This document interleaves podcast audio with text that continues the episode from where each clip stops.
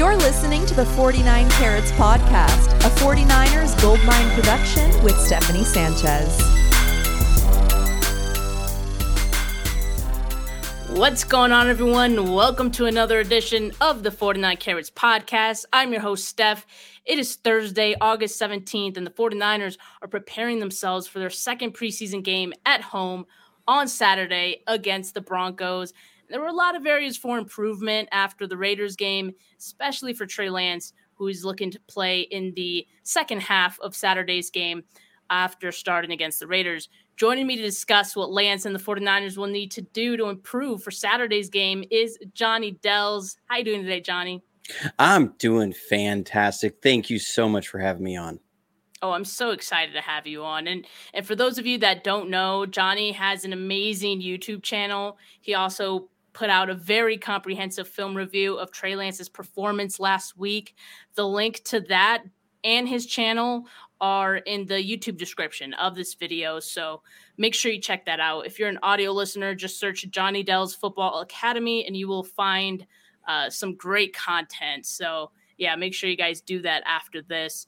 And Johnny, I really enjoyed your breakdown for one, because like I often, anytime people try to explain film to me, I'm like, explain it to me like I'm five. And I, I didn't have to do that while watching your video because it was at a great pace. You broke down like the concepts, all the different routes. You, you had it all down. So I really appreciated that. And uh, of course, like I just want to pick your brain a bit on some of the things that you did mention about Lance in that video and what you saw and like first i, I want to talk about a narrative that uh you know kind of spread it, around 49ers twitter and you know i don't know internet. And and some were calling it a conspiracy theory even that uh trey lance or Kyle Shanahan sabotaged Trey Lance in that game. And he didn't do him any favors. Why wouldn't he call more runs to help get Trey settled in? Uh, all that. And and I think you inadvertently debunked that narrative in your video because there were several plays where guys were open within a window of course it's not like they they stayed open but within a window and you know Kyle Shanahan always has gimmies built into his plays if they're executed as intended and I think for Lance there were a number of factors as to why you know, maybe some things didn't go as planned. Sure, a couple plays where the offensive line, the you know, the pocket just collapsed, and you know, we'll we'll dive deeper into the outside factors, though. Some that I think you know Lance was probably uh, to blame, but yeah, it wasn't all about the offensive line. And for some, I just think it's easier to blame Kyle Shanahan than to admit that maybe Lance did struggle a bit to start this game. Uh, absolutely. You know, it, the thing surrounding Trey Lance that has been so fascinating is that any situation other than him being amazing tends to be looked at through a lens of Kyle did something wrong. And even to the point where I think if he did come out and he played amazing, Kyle would still be wrong for something, you know, with either uh, being Brock or why didn't he play when Jimmy was there, sort of thing.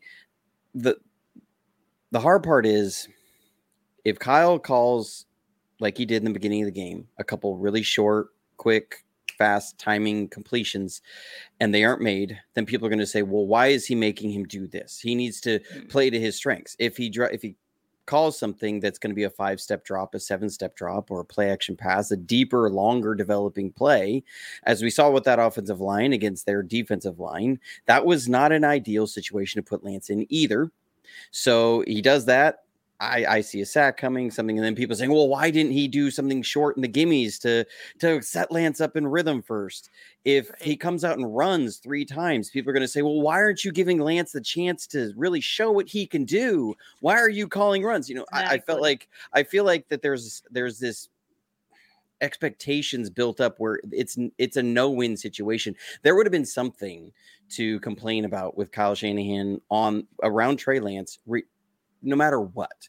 That's the the life we live in right now with us 49ers social media for the most part is that Kyle Shanahan and Trey Lance, this situation is just becoming no win for either either one as it stands right now. Now, can it change going forward? Absolutely.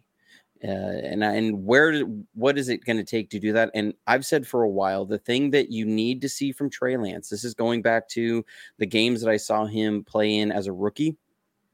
That he has to learn to operate the short, quick passing game.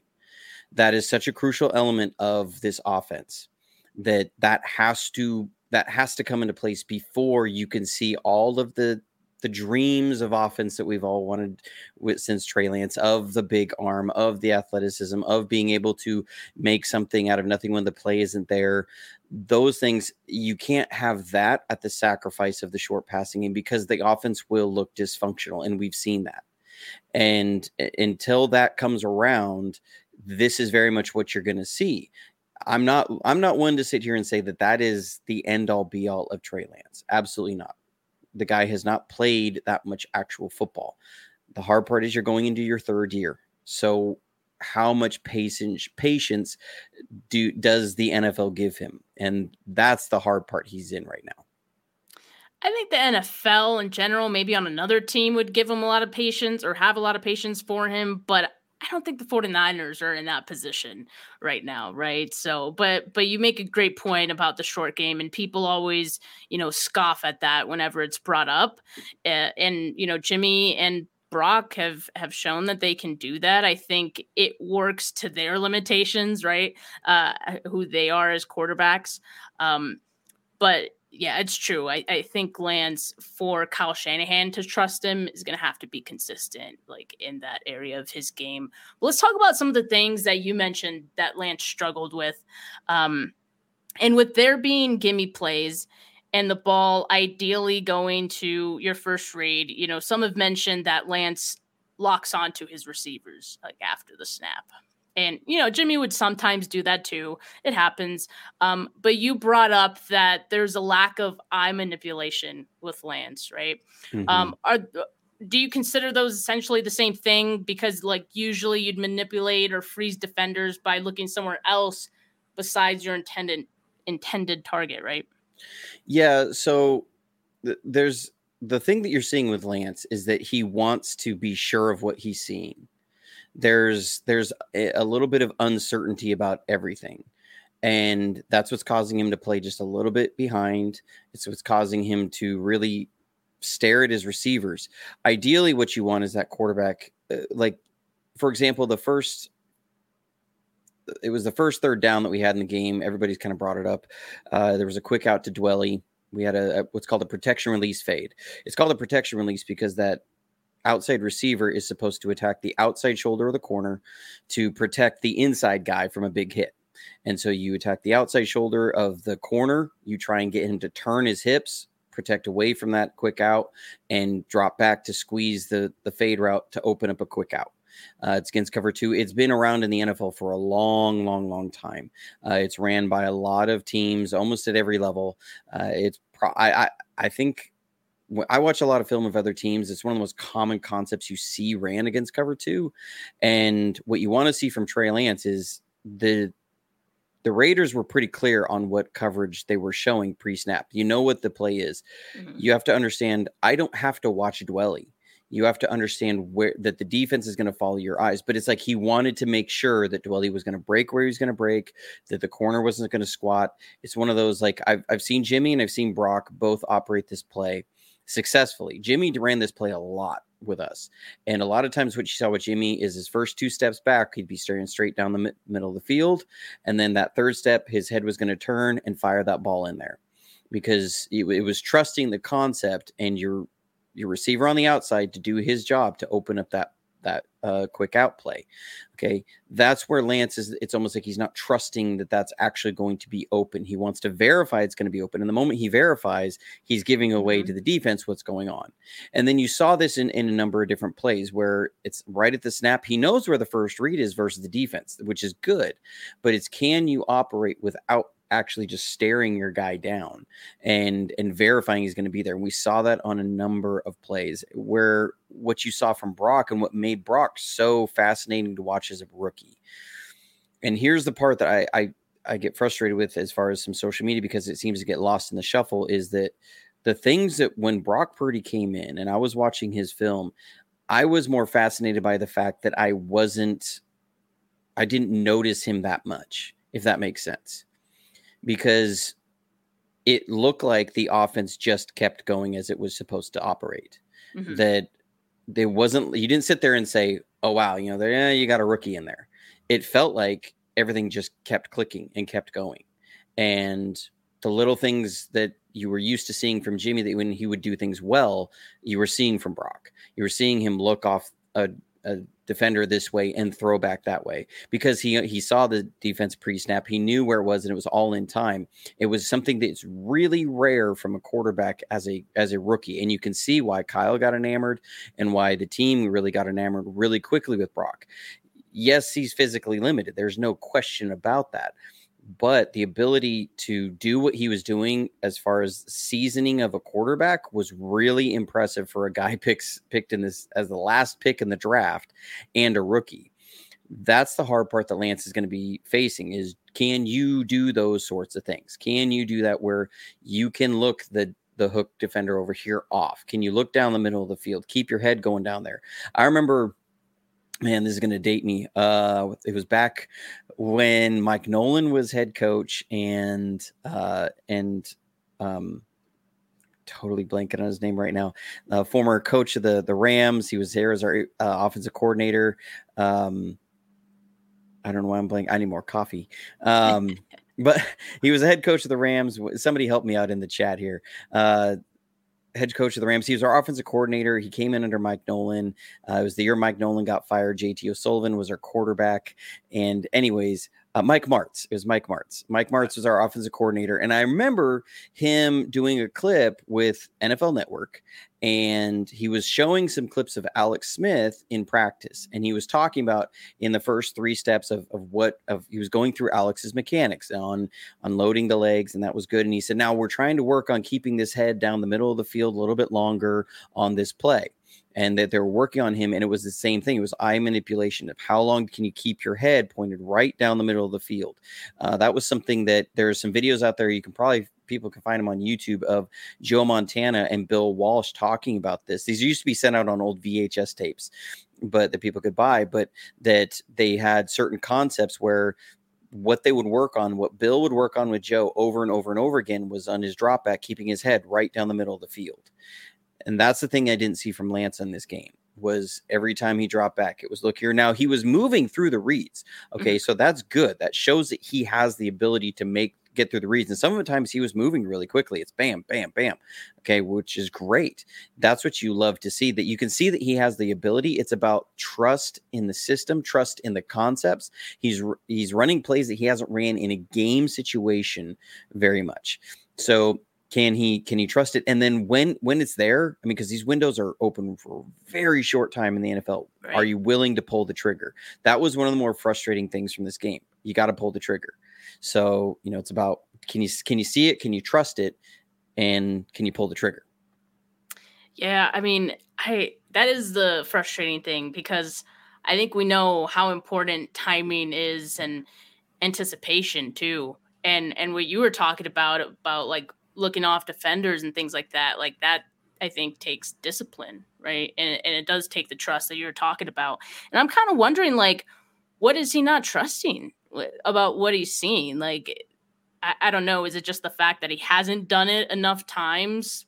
Um, I don't know, but your your coach is Kyle Shanahan. I mean, he he draws this up so that the guy's open. It's going to be the right decision, you know. So, um, I guess it, it seems like there's there's just some pushback there. Um, there's definitely some hesitancy, and it's one of those that I, I, hate to speculate because I'm not there. I'm not in the meeting rooms. I I'm not. I don't know what's going on. Is it hesitancy in your receivers? Has it been I got burned in practice by Ross Dwelley running this route wrong because it's a it's a side adjust play? But you would think that's Ross Dwelley. He's been on the team for a long time. There should be that comfortability there. Is it I'm worried about. I don't want to throw a pick because one thing about Lance coming out of college is he threw very, very few interceptions in college. Okay, he was exceptionally good at taking care of the ball. I start, you start, makes you start to wonder: is that just who he is? Is he a guy that won't take a lot of risks and both good, good and bad on it? Because there's some of them it was going to be a real tight window, and he's like he didn't want to pull the trigger. Uh, the one thing about Jimmy, good and bad, it it both made some great plays over the years, but also made you want to break your TV sometimes. Was that Jimmy w- was extremely aggressive on pulling the trigger? That he believed he could fit the ball into the tightest of windows, and that would get him in trouble a lot of times.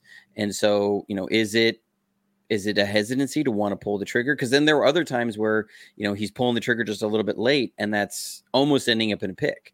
And you go, mm-hmm. you know, you know, it's for him, it's going to be a struggle of of complete trust. Is that there's got to be trust in himself, there's got to be trust in the play, there's got to be trust in the receivers, and he has to play without fear. And and I, I wonder if fear is coming in there. I don't know, and I don't mean like he's scared of of getting hurt or it's just there's a there's hesitancy the yeah. one thing you want to see from Trance that I, I'm pulling for him is I, I want to see him play loose, fast, without fear, and just go for it. Because at this point, like, what do you got to lose, man? Like, pull the trigger. If you throw a pick, you throw in a pick. I mean, the guy who who you know that people are talking about that he's competing against for number two quarterback has been a pick machine since he's been in the NFL. You know, so what do you got to lose here? You're just going to end up. You're going to be the same as Sam Darnold, who's still doing pretty well for himself over here. Uh, you know, even if you do throw some picks, like it, just just take the shot and go for it, man.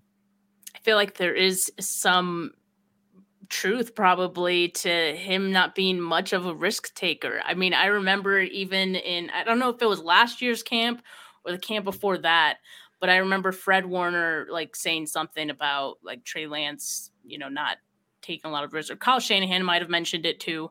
Um, but yeah, and and that's the biggest difference I think between Lance and Brock Purdy because anytime they talked about Brock Purdy and what he did in practice, it was like we like that he takes risks. and and you see it I think in games and you're hearing about it now because he he's throwing a lot of picks in practice but I think it comes from that, right? And Kyle in the last week has said, let it rip. Um, I think several times in, in some of these pressers that he's had and when he's asked about either one of these guys. And I think that is that is a real thing that he wants to see uh, from his quarterback. So I think that's started to become a little more evident.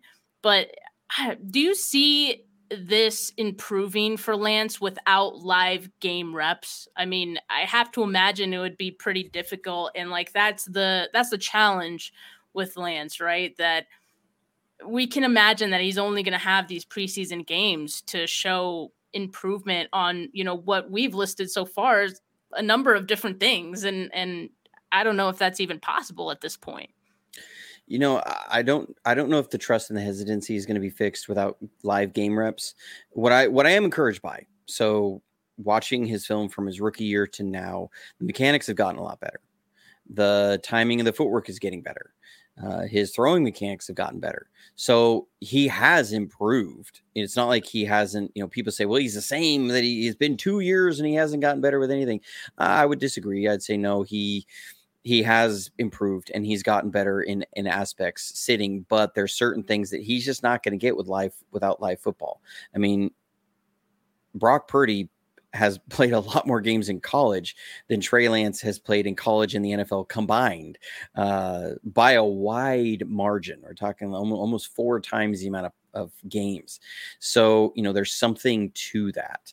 And I had an interesting conversation, uh, I think it was about three months ago now, with uh, Greg Pinelli, who is a quarterback coach. Uh, if you're on Twitter, you know, follow Greg. He's a great resource on all that things. And I asked him what was one of the most, you know, if you had your Mount Rushmore of quarterback traits, what are the things on there?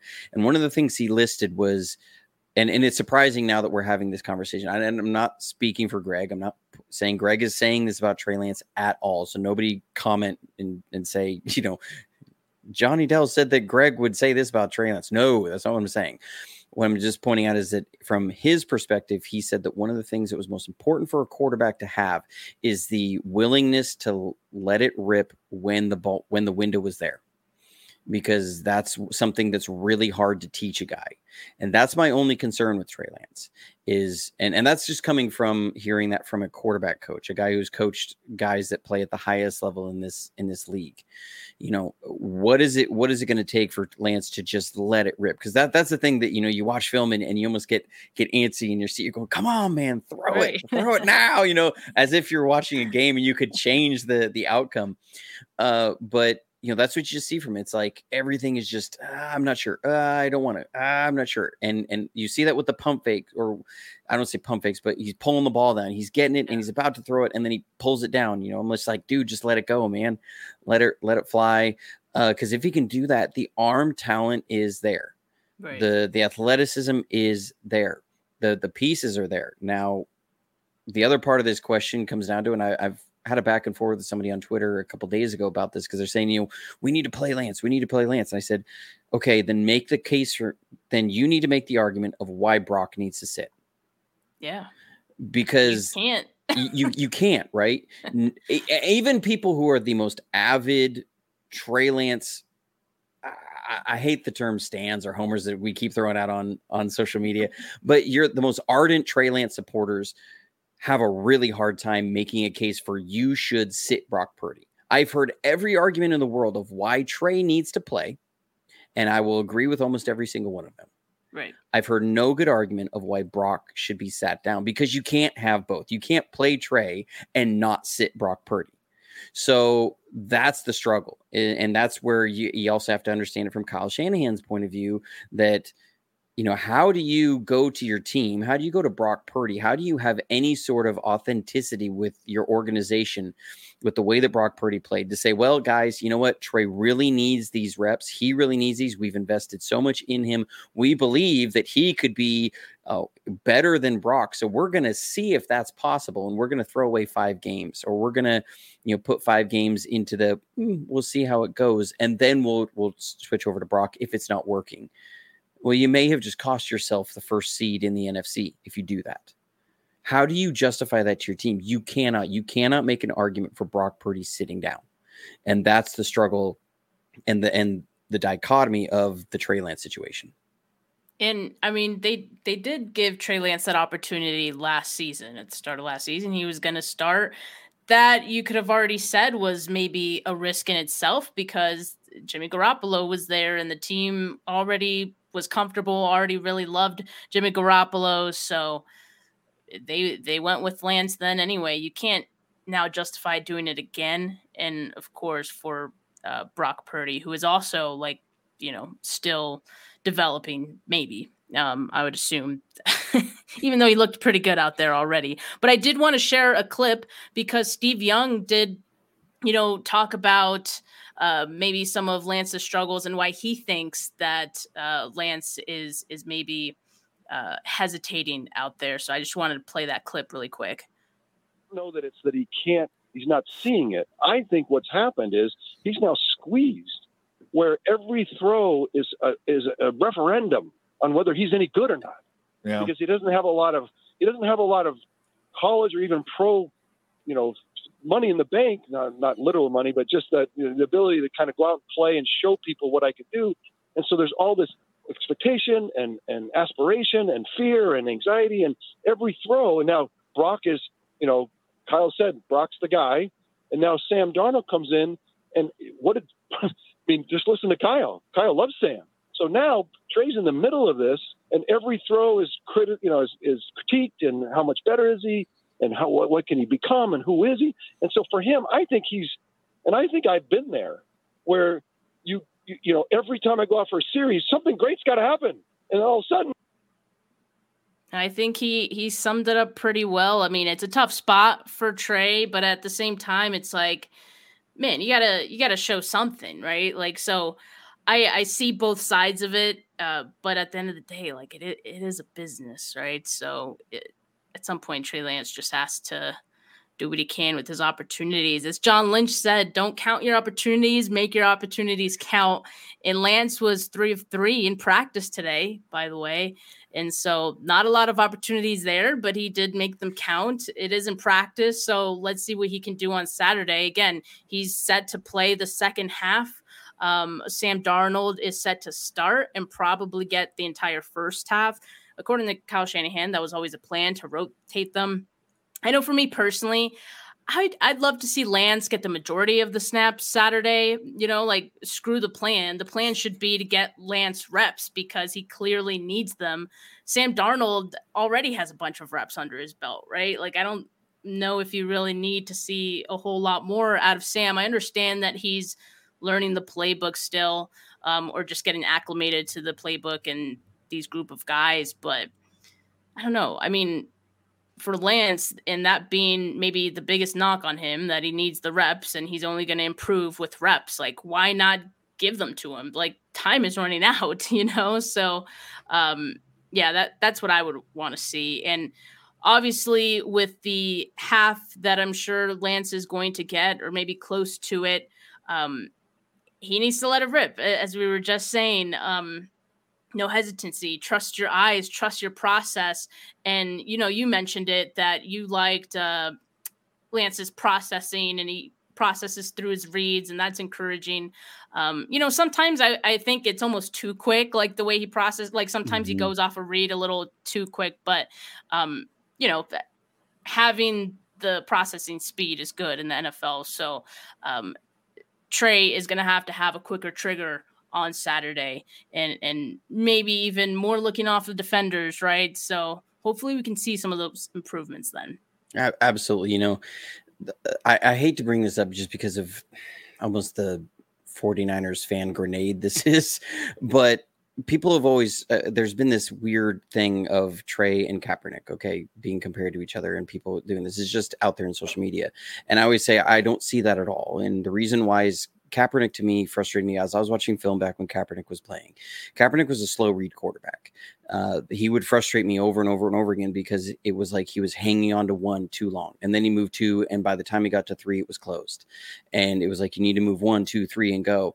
You don't see that problem from Trey Lance the processor is there. You know, he can see it. He can, you see his head bouncing, you see it moving, him, him moving through the progressions. So that's not a problem. You know, I, I think Steve Young really did sum it up really well because you see that on, it, it, that's what you see on film is that he's hesitant. He's, he's like, he's scared to make that, that mistake. And, you know, while you want to feel for the guy on the other side, you know, what he, the, the case he's making about you got Brock Purdy is now he's been saying that he's a starter and Sam Darnold's there and what happens with me and every play I got to go out there and be perfect. I also want to say, yeah, and this is why Jimmy Garoppolo said that it was a really awkward situation uh, the year that Trey Lance was was drafted because that's the situation Jimmy was in, right? That Jimmy had the same exact thing, same thing happening to him that you thought you were the guy, and now somebody else is coming in. It seems like they're taking your spot. And now every time you go out there, it seems like you got to be perfect. And Jimmy found a way to still be successful and for the team win. And so, I, I, not to make this about Jimmy in any way, is that that's life as an NFL quarterback. Yeah, mm-hmm. that's and until you have cl- climbed the mountain, that's life as an NFL quarterback. Uh, that's why Steve Young said he could feel it because that was him. Even when he was getting his passing titles, even when he was winning MVP, he hadn't won the Super Bowl. He hadn't climbed the mountain. He hadn't got to the peak, and so that was how he was treated. This is life as an NFL quarterback, and somehow he's got to find a way to succeed in there. And I, I agree with you. I do want to see it, and it is hard balance because I've looked at it. Okay, if Brock got hurt week four, I'm putting Trey in if if you know that Brock's out for long term, week 4 mm-hmm. and you're going to need a starter for the rest of the season, I'm putting Trey in there. Why? Because I believe that by week 10, week 12, the Trey will have grown and that he will develop, and we can start really putting something special together going into the playoffs. If Brock gets hurt week 14 and you need a guy to finish out the last six, seven weeks, I think you put Sam Darnold in because uh, you don't have the runway to really take mm-hmm. off with Trey Lance of how much he needs to improve. And I think that's part of the struggle that they're dealing with in prepping these guys for the season is Sam Darnold needs reps in this offense to understand this offense if he has to take over week 14. And this is the time he's going to get those. He's not going to get those in practice for the next three months. So if you're going to have those, that has to happen now. So uh, they have to equally prepare both guys to be a starter either in September or December and that is because that has been the history of this team right is is you need more than one quarterback in the season and uh and that's the question with Brock Purdy can he play the entire season know, we haven't seen that since 2019 with a quarterback finishing an entire season, and it's only really happened once in six years. So, uh, you know, the, it's it's a hard situation they're in, but if Brock can play that whole season, that's going to be something amazing. Yeah, and, and that was one question someone had in the comments. Daniel here asked, "Do you think uh, Brock can play the whole season?" I guess like it's it's up to be seen. I mean, we don't know how Brock's gonna respond with this elbow. I mean, it seems like everything's been positive eh, with um, his recovery and and the rehab, and everything's been ahead of schedule, and it, it seems great. Um, but that being said, there could be other injuries that you know keep him out for a week or you know even a few plays, right? And I think you brought up a great point and one that I've mentioned in previous episodes too that. I think Trey Lance and Sam Darnold give you different things as like a QB2, right? And I think for Sam Darnold, he does have that higher floor um where okay, if if Brock is only out for a few plays and you you just need to get through a game, Sam Darnold's your guy, but I mean for a few weeks for the rest of the season. Maybe you want Trey Lance out there because he potentially has the higher ceiling just based on, you know, the talent that he has. Although Sam Darnold did have that same arm talent too, I think it, it's just capped by his mistakes, you know, more than anything, which, you know, on the other hand, Trey Lance is, is kind of uh, the opposite because he's he's so scared to make a mistake, right? But you know, I think at the very least at that point, if if Brock was out for the rest of the season, you would want to see what you would could potentially end up with in Trey. So I think that's the complexity of this decision, and it's not an easy one at all. Um, I really don't think it, it's black and white, and and it's necessarily between who's the better quarterback. Like it's it's also who's the better quarterback for that particular situation, and and that. I mean, that's a whole nother question, I think. So Sam Darnold, though, I mean, what what have you seen from him? To me, he doesn't look terrible. Uh, he hasn't, you know, thrown a ton of interceptions in camp, which I'm not so surprised by because I think I had heard reports he's a he's a good practice quarterback. Um, and so it's just when he's in games that you know the the turnovers and things like that start to rear their ugly head. Um, but I mean, we didn't we didn't see him throw a pick in, in last week's game either, even though there was a close one. Um, but Sam, I th- think he looks fine. I mean, it's not too scary. Uh, I don't know if I'd feel comfortable with him again, like starting a number of games for this team should anything happen to Brock. But he can finish a game. I could see that. You know, uh, I, I probably am in the minority where I, I feel like the 49ers could compete even for a Super Bowl with any three of these guys. I really do. You know, uh, Trey Lance obviously would need a longer runway to get going, uh, I think, to be able to compete at that kind of a level. Uh, but I think with the way that this team played down the stretch last season with Brock Purdy, uh, one thing we forget uh, that was a big element of the 49ers scoring 32 plus points per game down the stretch last season was the defense was playing out of this world. And the entire team was playing out of this world. And when you have the run game mixed in with Christian McCaffrey uh, the the matchup problems you create with Deebo Samuel that this uh, that this team was really tough. I mean, they were not just barely winning a lot of those games; they were really just handling teams in a lot of those games. Uh, I think the you know the only really close one was the Raiders game, uh, which was one that felt really weird in every way. Um, but overall, you know, th- this was a team that was that was an extremely strong team, and so I really feel good with any of these quarterbacks. And when it comes to Darnold in particular, Darnold's had streaks that where he's looked good in the NFL. And he's looked like the guy that was drafted where he was. The arm talent is there. You know, when he when he throws a ball, he looks like a top tier NFL quarterback. Uh, the way the ball comes out of his hands, the way it hits hits where he's trying to throw. The biggest thing that Darnold has run into is when he gets knocked off rhythm, when he gets pushed out of time, is things can go awry and they can go really awry. And when he starts feeling like he's got to take the load for the team and he starts pressing and you just see some of these horrible throws just pl- throws that don't make any sense and you go why would you why why? You know, and and that's the the thing in this on this team. Can Kyle calm him down and say, dude, you can take a sack on two out of four drives and kill the drive, and we're still going to win this game. You know, like our our team is that good. Our run game is going to be that good. We just need you to make a handful of plays here. You don't need to do anything. Can can Kyle do that with Sam Darnold? I don't know if you you know, or can he manage Sam Darnold in that way? And people will say, well, you can't win a Super Bowl that way. Yeah, we've seen it happen before. Um, you know, there's been teams that have that have been able to do that uh, before, and and defenses that have been able to win uh, Super Bowls for their teams. So I think this team is deep enough that they can compete with any of the three of these guys. So uh, I, I feel better about our quarterback room than I really did this time last year because this time last year Jimmy was on a side field throwing. He he was expected to be getting moved. Uh, we were looking at Trey Lance and a, a game plan that was very much centered around him running the ball, and you had what we knew was just the last pick in the draft of like okay like that'll be great if we got to go to him and uh and you know that was our our real options at quarterback. They didn't look great at this point last year. Now we know that it was a lot better than we thought it was.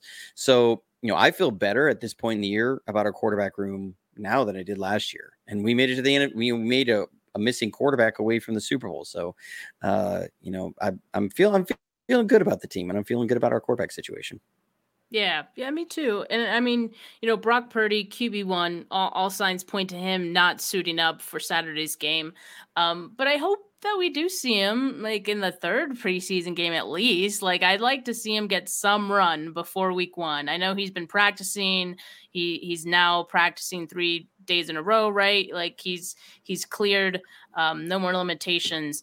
Uh, and there were reports of today's practice being really good for Brock, no interceptions, and uh, he was very locked in.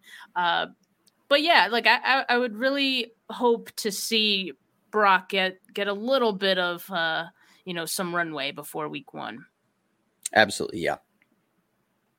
But let's talk about some of these battles that that we're looking for for the rest of the team. I mean there's some things I think we we can all agree needed to improve besides some of the QB play uh last preseason game and I think we can agree that the trenches, you know, both sides of it, offensive line, defensive line, that depth, who's going to step up is the question, right?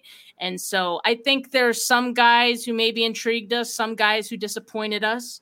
Uh, and I don't know. Like, are there a couple of names that that you're keeping an eye on uh, for this game on Saturday?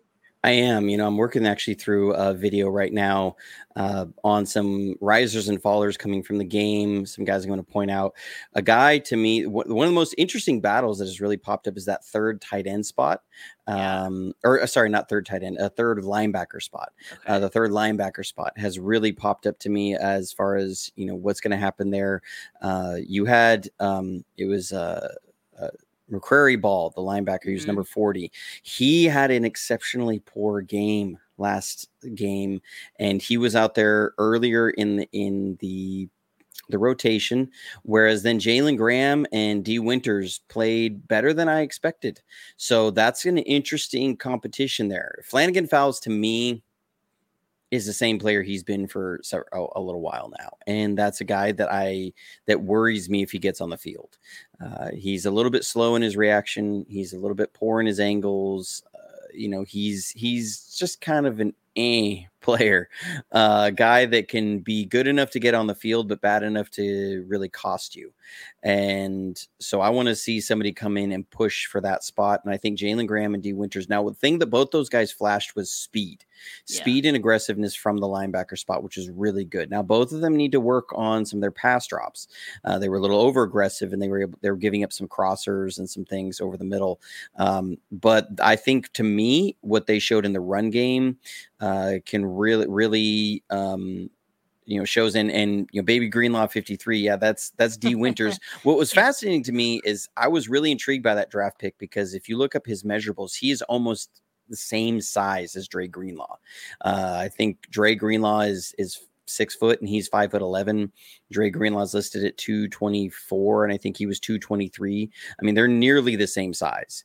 And you look at him they look very very similar body types i mean they move really similar uh lots of speed in their game and i almost i i've almost wondered if Dee Winters wasn't drafted to be a stash guy to take over for Dre Greenlaw if they can't pay him.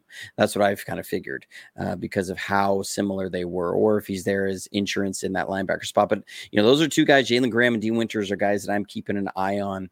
Um, I want to see what's going to happen with that slot corner position. Isaiah Oliver yes. played a very poor game, very poor game. Um, he he got out physical by one of Oakland's smaller receivers.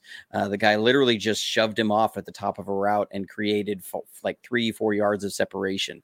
Uh, and, you know, Steve Wilks has talked about that now, that that's now a position that is up for the grabs. Personally, they've talked about moving Demo in back inside. I don't love the idea that. I think he was really starting to flourish on the outside. So to me, uh, I don't know why you're why you move him around again. I I would like to see Ambry Thomas there. I think Ambry Thomas was the only defensive back that we had on the field who was covering those crossing routes in any sort of reasonable way and, and doing a good job at it. So I say, you know, let's see Ambry there. You know, some somebody's got to step up and seize that slot role. Uh, that that's the biggest question mark to me. You know, yeah, defensive end uh, opposite Bosa is kind of a you know that's a question mark, but you got three studs everywhere else on the defensive line. I'm not as much worried about that as if guys are open after two seconds, it doesn't matter how good your defensive line is. I think you echoed a lot of the things that we've been seeing. Some of the things we're excited about in like the linebackers. The 49ers are so good at drafting linebackers. It's like rookies come in and they're like ready to they're ready to go if need be and that's a great feeling to have.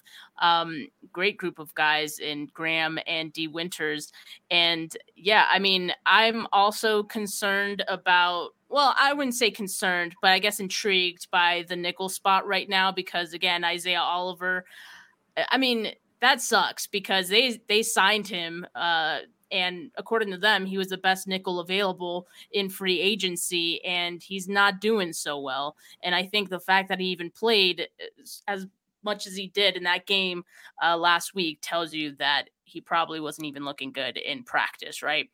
Right. So I, but the reemergence of Ambry is great for this team, and I think they're moving some guys around just to see if they can find a way to get their three top corners on the field at the same time, which is not a bad thing. But I agree with you. I think Lenoir uh, really took off on the outside last year, and I would love to see him continue holding down that spot.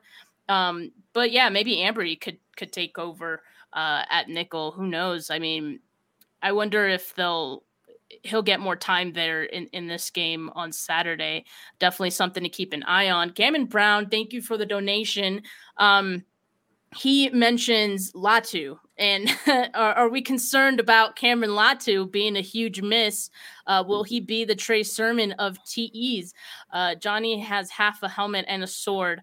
Uh, look, I I think uh, Latu I, have been saying I have beef with Latu right now because he's a drop machine, and he had two drops in today's practice, from what I saw, and he he's been drop riddled all through camp, and it's just it seems like it's a mental thing. Obviously, like once you get into the drops and you have that many, and you get you get the yips, you know. Uh, so he's in that weird uh, spot right now, and. I've been saying it. It would not sit right with me if Latu got a roster spot um, you know, over a guy like Brayden Willis, who I think Brayden Willis has been uh, doing pretty well, all things considered, uh, you know, in camp. And, it, you know, I think he had a catch in, in last week's game as well. So it's tough with Latu. I mean, obviously, he was a third round pick, so he's going to stick around some way, somehow. Uh, but man, the, the drops are brutal right now. They are, and I, I have a little beef with Latu just from this from the sense. One, I live uh, about seventy miles from Tuscaloosa, so you know for me it's Roll Tide. Um, and two, he was one of my guys. You know, coming out of college when I I came away from the Senior Bowl, I was actually I was talking to Wayne Breezy, and I said, "Man, I, Latu, I like him. I like him as a tight mm-hmm. end. And he and he was like, nah, no, man, no. And uh, and I was like, I don't know. I just I, I liked what I saw at the senior bowl. And so I was I was kind of, you know, quietly pounding the table. The two guys I came away from the Senior Bowl, I was pounding the table for was Sydney Brown and Cameron Latu. And I about vomited when the Eagles picked Sydney Brown uh, as the first safety off the board just a few picks before the 49ers. And then two, uh, I I think I tweeted it out. People were like, you know, is is draft night, and I think somebody said, you know, who do you see going? And I said, I think it's going to be. it was like Keanu Benton or Cameron Latu. I think it was was who I said I, I saw us picking, and we picked Cam Latu.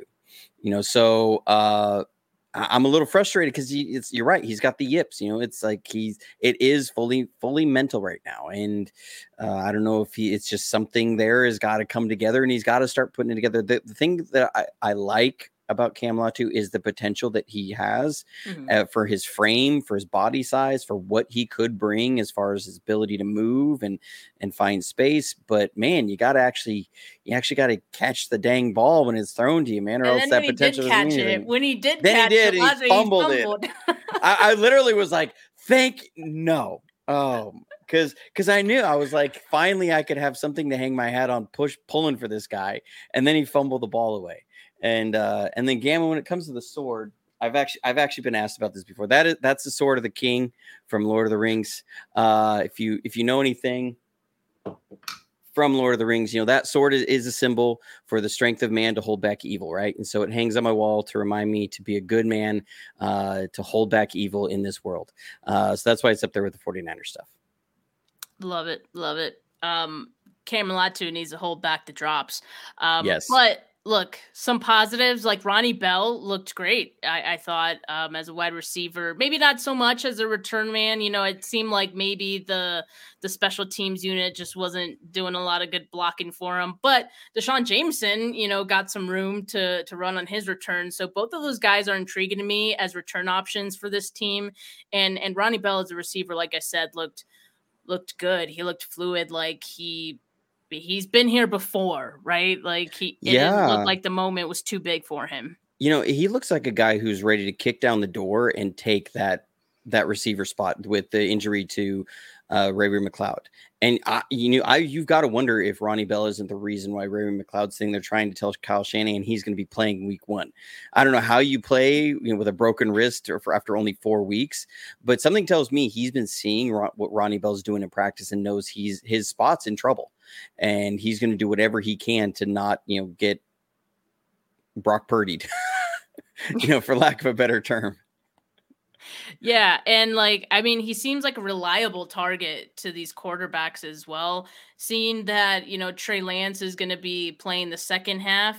Hey Trey, trust Ronnie Bell. That's all I'm going to say because I mean he's he's the kind of guy who can make those acrobatic catches. He'll go up and get it.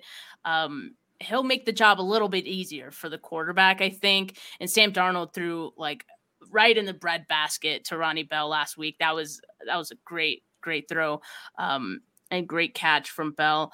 Uh, so I'm excited. There there's some things to be excited about, and hopefully some of those guys who excited us can build on their performance from the first preseason game, and hopefully the guys that disappointed us, uh, Javon Kinlaw, can uh, you know do a little bit better in in this game. I don't know. I heard Javon Kinlaw didn't even practice today, so I don't know what's going on. Like, did he get hurt? I'm worried now because this is like the cycle of Kinlaw. He impresses you in camp, and then you know something happens and you know you're like oh man why did why did i ever get excited? Uh, did it again. You know i don't know if it was if it was the press conference he showed up well he's still still wearing sunglasses if that threw yeah. me off or what because i didn't recognize it's him in that, that press conference. Like he showed up and i was like who's this guy? And then he started talking and i went oh that's that's Javon Kinlaw. You know, I wonder if there's there's not something going on there because Javon Kinlaw, ah, he's a frustrating player because like he had one rep there where you saw the phys- the raw physical ability uh, against the Raiders, where the Raiders center that they had playing was pretty darn good through most of the game. The center and their right guard, number 61. I don't know his name because I was supposed to go on a show with a Raiders guy and he ended up having a family emergency come up and couldn't make it. So I'd watched a bunch of Raiders tape. I was going to do some takes on Raiders guy and their right guard just blew me away. Uh, he was fantastic throughout the whole game. And their center was their second best lineman, at what I thought for the Raiders. And there was a game or there was a play that Javon Kinlaw took the center, drove him right in the backfield into the running back, blew the play up And it didn't even look like he had that great a technique, but there's just his raw physical ability took over. And then there's times where he will just wash himself completely out of a play. And there were like there was one play they're running a gap exchange where he was going to go from uh, the B gap into the A gap, and Flanagan Fowles is going to go from the A to the B, and the the Raiders are running a counter run, and he gets down into the A gap and then just keeps getting washed all the way down the line, and this massive hole opens up, and it's like he just gets ejected from the hole, and that was the kind of stuff you saw in the first half of the Eagles game too, where he it was just mm-hmm. like there goes Kinlaw somewhere out of the frame, and it's so frustrating because he'll have some plays where you go, okay, okay, I see why, I see why he was picked where he was. There's other plays you go, I don't know what is going on with this guy. And what I was hoping for for him in that game was for him to look dominant. He shouldn't have just looked good. He should have looked like Aaron Donald out there going against second stringers for who, what his physical abilities are and where he was drafted. He should have looked like the most dominant player on the field and he just kind of looked like a guy. And that's what worries me about Kinlaw.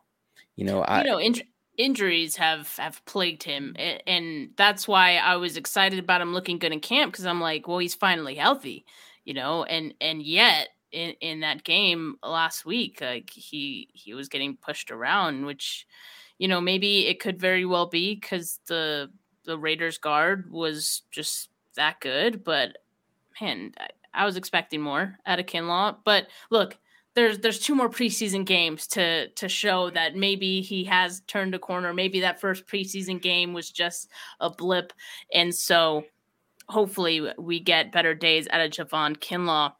Really quickly before we before we end, I think like the last guy that we're just going to be watching a little bit closely is Jake Moody, right? Because he missed those two kicks um, in last week's game he was iced in practice today, I guess, and he made both of his kicks today from 34 and 44 yards. So that's great. Now he just needs to do it in a game, and we're all going to be holding our breath um, when he goes out there uh, on Saturday. So hopefully he hits those. Yeah. And I mean, the positive side of it was that they tempted a 58 yarder and he wasn't even it wasn't even close to being short i mean it had plenty of distance that's the positive the negative yeah. was it wasn't anywhere close to between the goalposts you know so if it was a kickoff, he has the leg was, yeah like we, he's we, got all knows. the leg yeah he he has the leg part down. He can he can kick it as far as he needs. The the issue i guess like on those was just yeah just gotta it, get it, it if you're if, yeah if if if somebody's older they'll get this reference and you know they they watch golf around the, the tiger woods peak era. He's like the mark o'meara of of kickers there. That's what we we showed. If you remember who mark o'meara was he was a guy he could drive the ball a mile rarely hit it in the fairway uh, he rarely got it where it's supposed to go. Uh, we're hoping that that Jake Moody is not the Mark O'Meara of kickers, that he will get it where it needs to be. Uh, I believe, you know, you it was one of those. I know everybody draft night. God, I remember that reaction. It was like sitting up for two days watching the first round and the second round, and then that third round, very end, the 49ers trade up, yay, and they select a kicker. I was like, you've got to be kidding me. You've got to be kidding me. We've been waiting for you to make a move for two days, and it was a kicker. And then, then I mean, it was just icing on the cake to then have him miss his first two attempts. Hopefully, he's just you know eight icing on eight, the cake, eight pun intended. Yeah. well, Jonny, it, it, was a lot of fun having you on today. Really enjoyed it. Thank you so much for for joining me to talk about Lance and and the 49ers state of this team and all that. Absolutely. Thank you so much for having me on. For now, have a good rest of your Thursday, people. Peace.